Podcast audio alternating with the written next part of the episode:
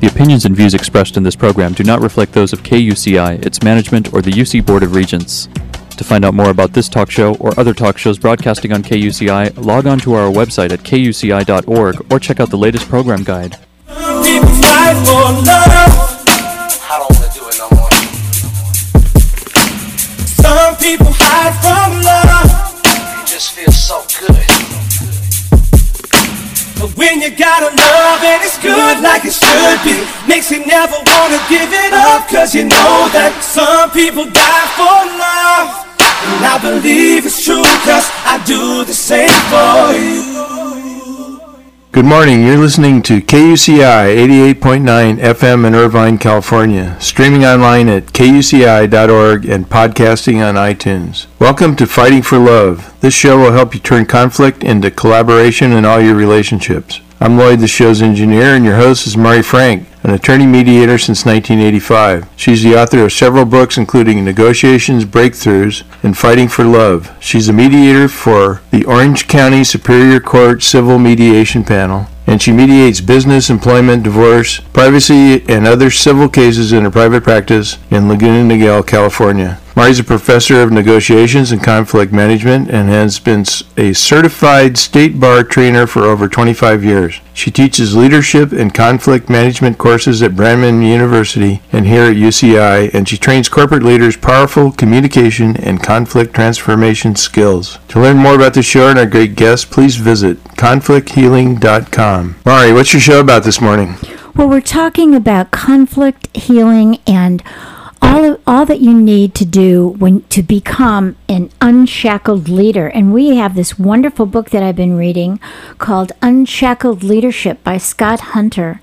And Scott Hunter has a wonderful background as an attorney and many other things. Let me tell you a little bit about him. Scott Hunter's keynotes, coaching, and his book, Unshackled Leadership, have been transforming organizations for two decades. Scott has conducted over 250 corporate retreats, and he consistently produces breakthroughs in the participants' relationships with each other. This has predictably produced dramatic shifts in the company's levels of accomplishment and has been key to the company producing extraordinary results. As a consultant and coach, he's worked with over 200 corporate clients in working relationships. And lastly, he has um, he has lasting weekends retreats, and he's been doing this for over 10 years. He's also a professional speaker, and he's delivered over a thousand speeches to organizations in every field of endeavor. You can find out more about his book and about him at conflicthealing.com, where you'll see his book, um, his picture, and his URL, which is unshackledleadership.com. Thank you so much. We sure appreciate you coming on. Scott, how are you? My pleasure. I've been looking forward to it. Well, Scott, first of all, tell us a little bit about your background. How is it that you had dramatic change in your life?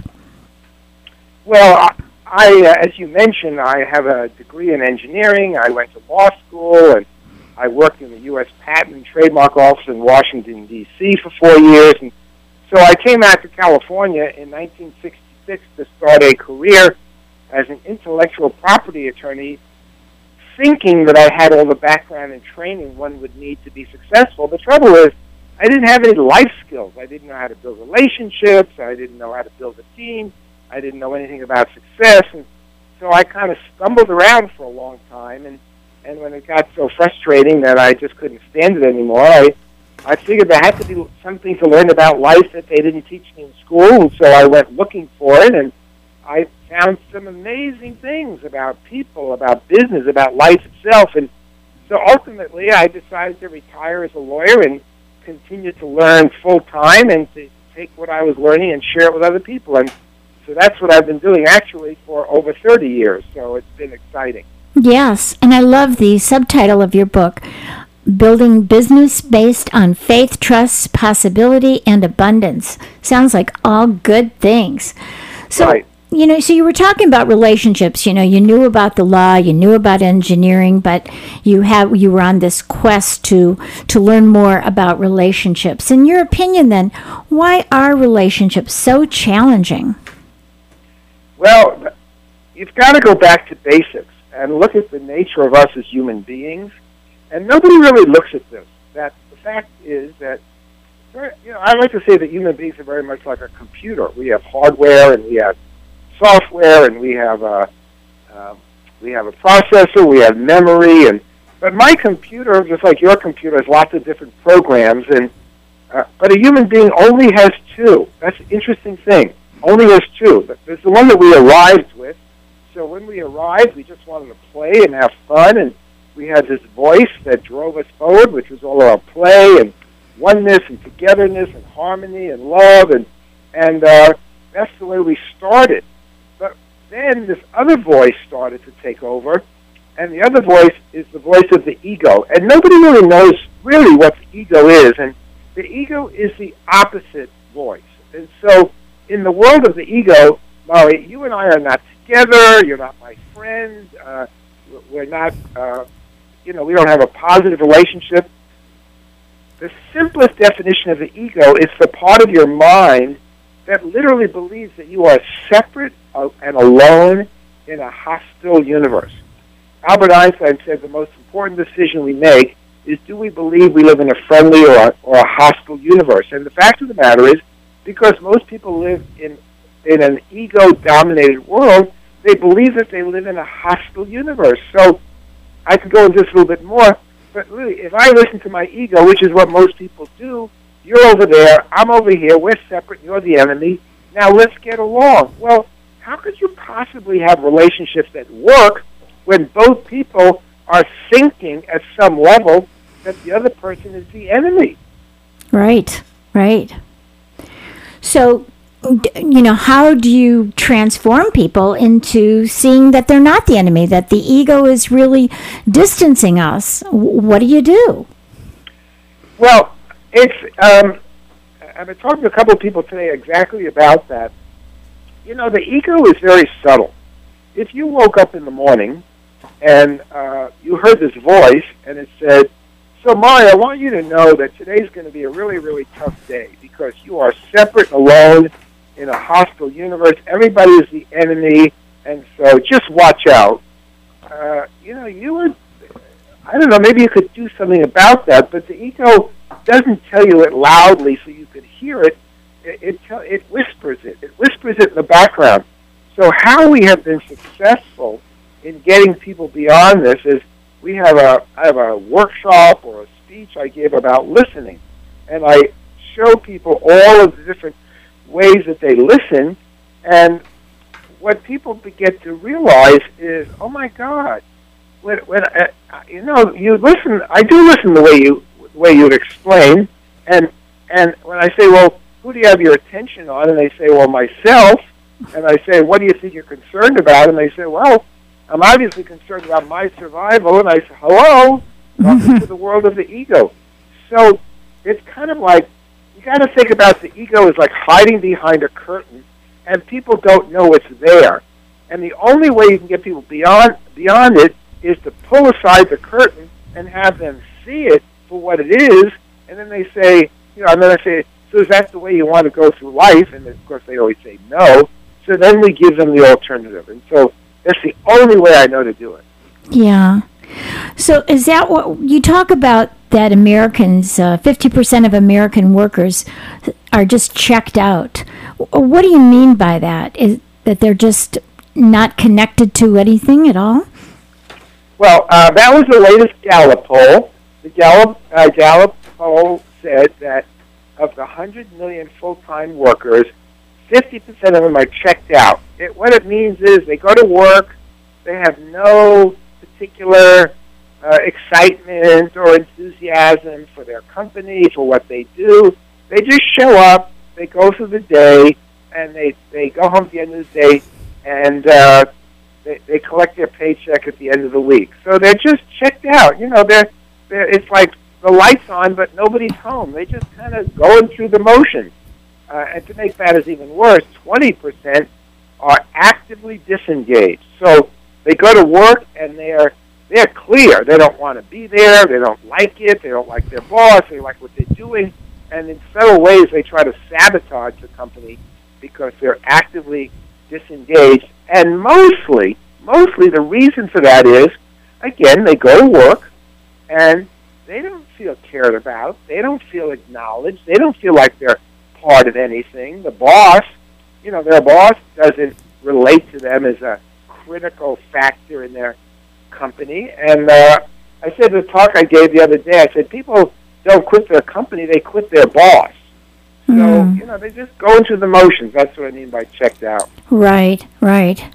So, how come people feel like they're talking to the wall? You were talking a little bit before about people not listening to each other. Is that what you mean? That they're just, uh, or do you feel like they're they're not people aren't being heard for their creativity, or they're just not being heard? Wh- What do you mean by that? Okay, so if you take a, a typical human being, they go through life with their attention on themselves, they're concerned with their survival, and so when someone talks to them, their internal conversation, which is how they listen, they're listening, which get to the point, or agree, disagree, or right, wrong, or win, lose, or or cut to the chase, or uh, let me finish your sentences for you.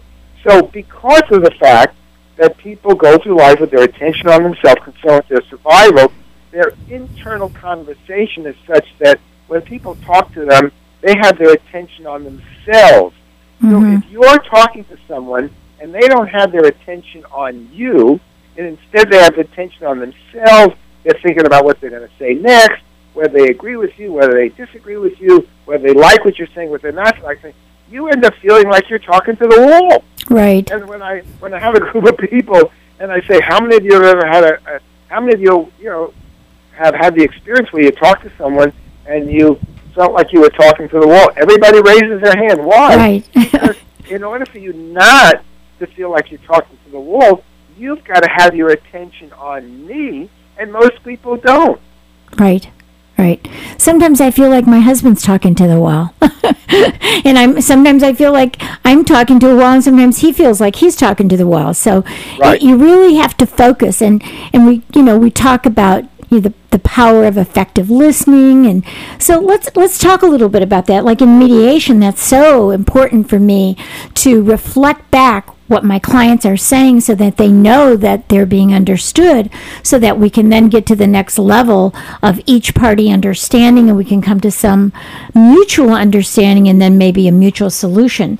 So what do you, how do you approach you know giving helping someone to become a better listener Well, it's it's really interesting. I'm a member of the National Speakers Association, and I've met lots and lots of people that teach communication skills, and and I'm kind of a smart aleck sometimes, and I've said to many of them, explain to me the phenomenon of listening, and nobody can do it. It's really remarkable. So this is actually so simple, Mari, it'll make your head spin. The phenomenon of listening, the actual phenomenon consists of two components. One, who do you have your attention on, and what's your internal conversation?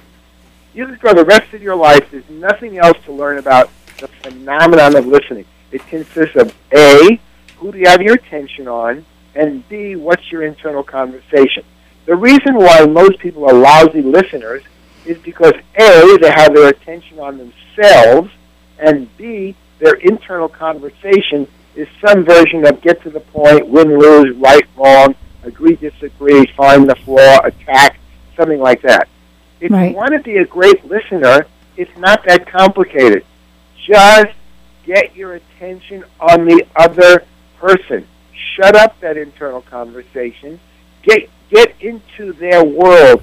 Look out of the world through their eyes and see what they're seeing. Listen with compassion. Listen with a deep appreciation for their feelings and experience. Listen for what they're committed to. Listen for the goodness in them. Listen for how everybody can win rather than win lose.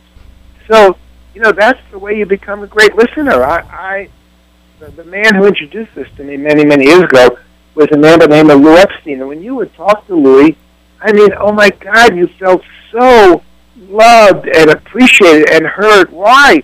Because he had his attention on you, not him. Right, right.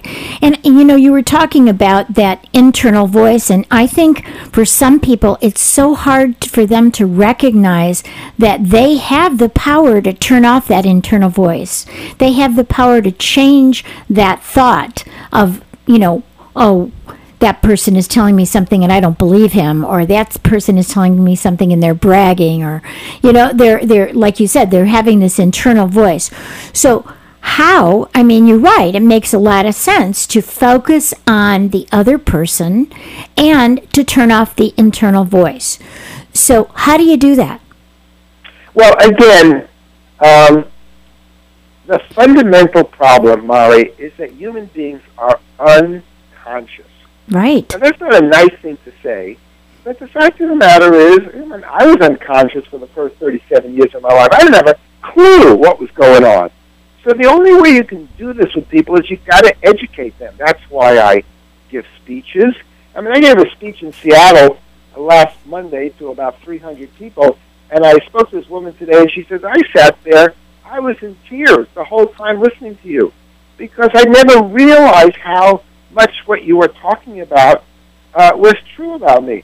So why I do what I do, why I give speeches, why I go into companies and do workshops and training programs, why I write books, is people need to be educated. And if you if you educate them and you wake them up and you give them this information, you know the vast majority of people are thrilled, and then they you know they do their best to get to work trying to implement uh, to incorporate into their life, which is the real challenge because the ego is vicious. The ego doesn't want you to know this stuff. It doesn't want you to learn to listen well the ego wants to be in control of your life, and it does a very good job for most people of doing it. So you've got to work on this stuff all the time, but it starts with somebody waking them up and, and explaining to them how life works, and then seeing themselves in it and being committed to start to changing it.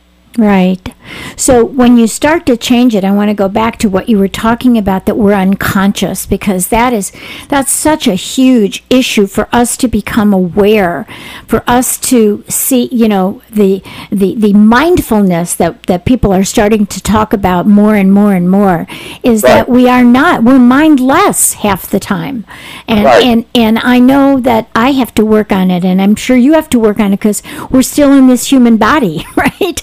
And right. it's not an easy thing. So just being mindful, just the fact that you were talking about, you have to wake people up. You know that you are giving these talks and giving these workshops, and you're waking them up to the fact that they don't even realize that they're mindless right. when they go through their day. So mindfulness then once you're mindful, then you can say, "Wait a minute. Am I really paying attention to what Scott is saying?" Am I really focusing on what he is saying? Am I am I with him? Am I hearing not only with my ears, but am I hearing with my heart and my soul and my whole psyche? Uh, I think it's a it's a it's a shift, isn't it, Scott? Yeah, I I uh, I created these little tent cards, and I've given out hundreds of them, if not thousands. And so, uh, you know, I gave this talk on for example, on last week on Wednesday in Seattle, and there was about 300 people in the room, and I gave everybody a tent card as they walked out of the room to put on their desk. And the tent card on one side says, "Be conscious of, uh, of be aware of which conversation you're listening to," and on the other side of the tent card it says, "Be conscious of how you listen." So I, and there's of course one other thing on the card which we're not going to talk about uh, in this particular program. But uh, yeah, I mean, I have to work on it every day. Every day I get up, I have a ritual that I go through. I have a I have a document that I read to remind me, to wake me up, to make sure I don't start my day being unconscious and and I have to work on it every day because the ego is vicious. It wants to take over.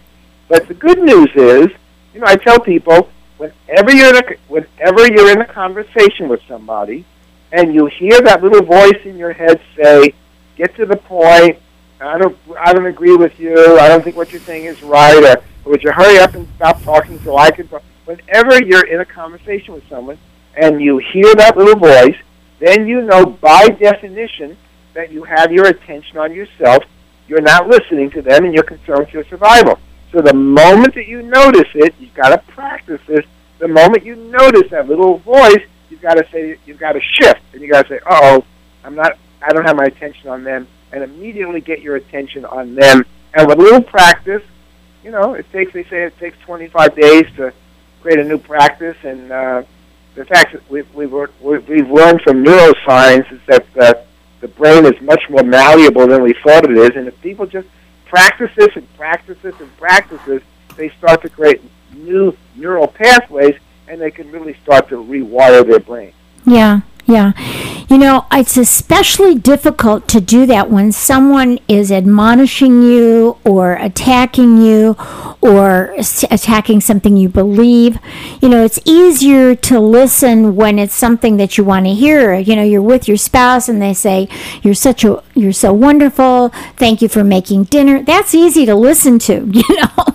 you know, when I my whole career is sitting in the middle of people who are in conflict that are trying to resolve conflict so it's harder, and everyone here should know that it's harder if you're talking to your boss and your boss is telling you that you're not up to speed or you didn't complete the project in the way that he or she wanted. It's a lot harder to do this when you are hearing something that you really don't want to hear. It's hard enough when it's something that you're neutral about, but when you don't want to hear it, then you put up these roadblocks or you put up your win as I say you roll up the window. So one one of the things, Scott, I, you know, I agree with you hundred percent, and I think it's it's a challenge for all of us. For me too, I work on it all the time. One of the things that that I find is really helpful, at least for me, and for getting myself uh, in the middle of a conflict, for the, getting the other parties to hear each other, is to make sure that when I hear what the, someone is telling me about a, a, situation that I repeat back what they say. If I have to focus on repeating back what they said or reflecting back and reframing, then I can't be focusing on my own internal voice because I'm so focused than having to repeat what they said. So that's a, well, I want to give you a different point of view. I hear that, but I can argue, Mari, that when you're trying to hear what they have to say, so you could reframe it and reflect it back to them, I want to suggest to you that I could make an argument that you really don't have your attention on them. See, what I try to do when I'm talking to people is just get over in their world and get what it's like for them. And you know what? When I when I do that successfully, when I really are, am successful in getting over there in their world, when I get when they get done speaking, I know exactly what to say. I know exactly what they said. I, you know, I almost don't even need to feed back to them what they said. I mean, I, I, I actually find that I, uh, I will know intuitively what to say that would be appropriate to them at that particular moment mm-hmm. uh, because I've really, really, really been over there in their world. So I don't, I don't necessarily, you know, repeat back to them, but I might say something like, you know, I, I really hear how discouraging that is for you and, and how sad that makes Yeah, you're I, showing I your empathy, I yeah. say something back to them that makes them really feel heard uh, and not necessarily just feeding back to them what I heard them say. Right. Well, I and, and I agree with you. You you talk. You're showing empathy for where they are, or right. you're showing that you understand. And of course, when I do that as well, that's one of the things I have to do. Is I go, wow, that that had to be really a challenge for you, you know. Um, right. And this is what I heard you say. And one of the reasons that, and, and for people who are listening that really are like trying to help their family or they're trying to help their friends as as a quote mediator and in between the other party might not be listening. And so, if you repeat back, or at least kind of let them, you know, reflect back what was said, they might hear it now from a third party that they wouldn't hear from the other. So that's why I do yeah, do that's it. Very, that's very, very good because I don't do mediation, so I don't find right, right. That's just one of the sure. Yeah, the other party hears it, but I, but I understand your point in that. Yeah, I would probably turn to the other person and say, "So did you really hear?" What they just said. And yeah. Why don't you tell me what you heard, and I'll make sure that you heard what they said. So I, yeah, I Yeah, or, point. and sometimes it just really helps. I've noticed that it softens the person when that I say, "Well, this is what I heard you say. Did I get that right?" And they say, "Well, yeah, Mar, you got part of it right, but you missed this one part." Well, that helps me to get clarity on what they're trying to do. Of course, this is problem solving, so it's a little bit different from just Right. being a boss coming in and hearing that you know your your uh, your employee you know had a, uh, a husband got ill or something and you're giving compassionate response it's a little Right. bit different so it Right. but it, but what i was trying to bring up is that when you do have to repeat back or you force yourself to be focused enough and you could say gee you know like you were saying scott gee that must have been really hard or gosh i'm i'm so sorry that you had to go through something like that and i understand this is what you went through. And um, it just it's just it really does show understanding. People feel so much better when there's this compassion that you do and then when they're in conflict it helps them see that you really do get what they say. I have one client who's a very very dominant client and i make sure because if you don't tell him back, he goes, "You just don't get it." So Right. I immediately say, "This is what I heard you say. Let me make sure I got what you said." Right. And then he really likes it because then I go, "This did I get it?" And he goes, "Yeah, right. you got yeah, it." Very good. Very So, so for me, in conflict, and again, you're talking about maybe just in the workplace to build relationships, but in conflict, sometimes it's helpful to go a little bit further. But for me, if I know I gotta listen, I, I really, really focus on what they're saying, and it, and it takes me away from that stupid internal dialogue that's that's judging or thinking about what I'm going to say next, or you know what I mean? it kind of is a is a trick in a way at first until you get used to it. It's a way Right. to force yourself, you know, to do that. Right. So let's talk a little bit about. Um, we have a couple minutes left, just to quickly talk about our uh, some of the alternatives to the confrontational model of communication. So we just have about two minutes. Maybe you could give a little bit, and then everybody can go and look at your book, Unshackled Leadership. Uh, building businesses based on faith, trust, possibility, and abundance by Scott Hunter. So, Scott, can you just give us a little tidbit about that? Yeah, uh, if you want, if you if you're in a relationship and you want it to work, I've always said that there are three things people need to learn. Number one, you have to talk about everything. People get in relationships and they get disappointed and they don't talk about it and they file it away and the file builds up and eventually they kill off the other person. So there's three things human beings need to learn. Number one, you have to talk about everything. Number two, you have to speak about it in a compassionate, sensitive way uh, and talk about what it's like for you so that you don't the other person doesn't feel like they're attacked. So you have to learn how to talk to people about your upsets and disappointments so that you're not accusing them of anything. And then three you've got to learn to make it safe for the people in your life to talk to you. So there is an art to doing those three things. Uh, we could do a whole uh, uh, interview on exactly what those three things are. But I'd say I could have saved a lot of grief in my life if I would have learned in all my relationships. Number one, I've got to talk about everything.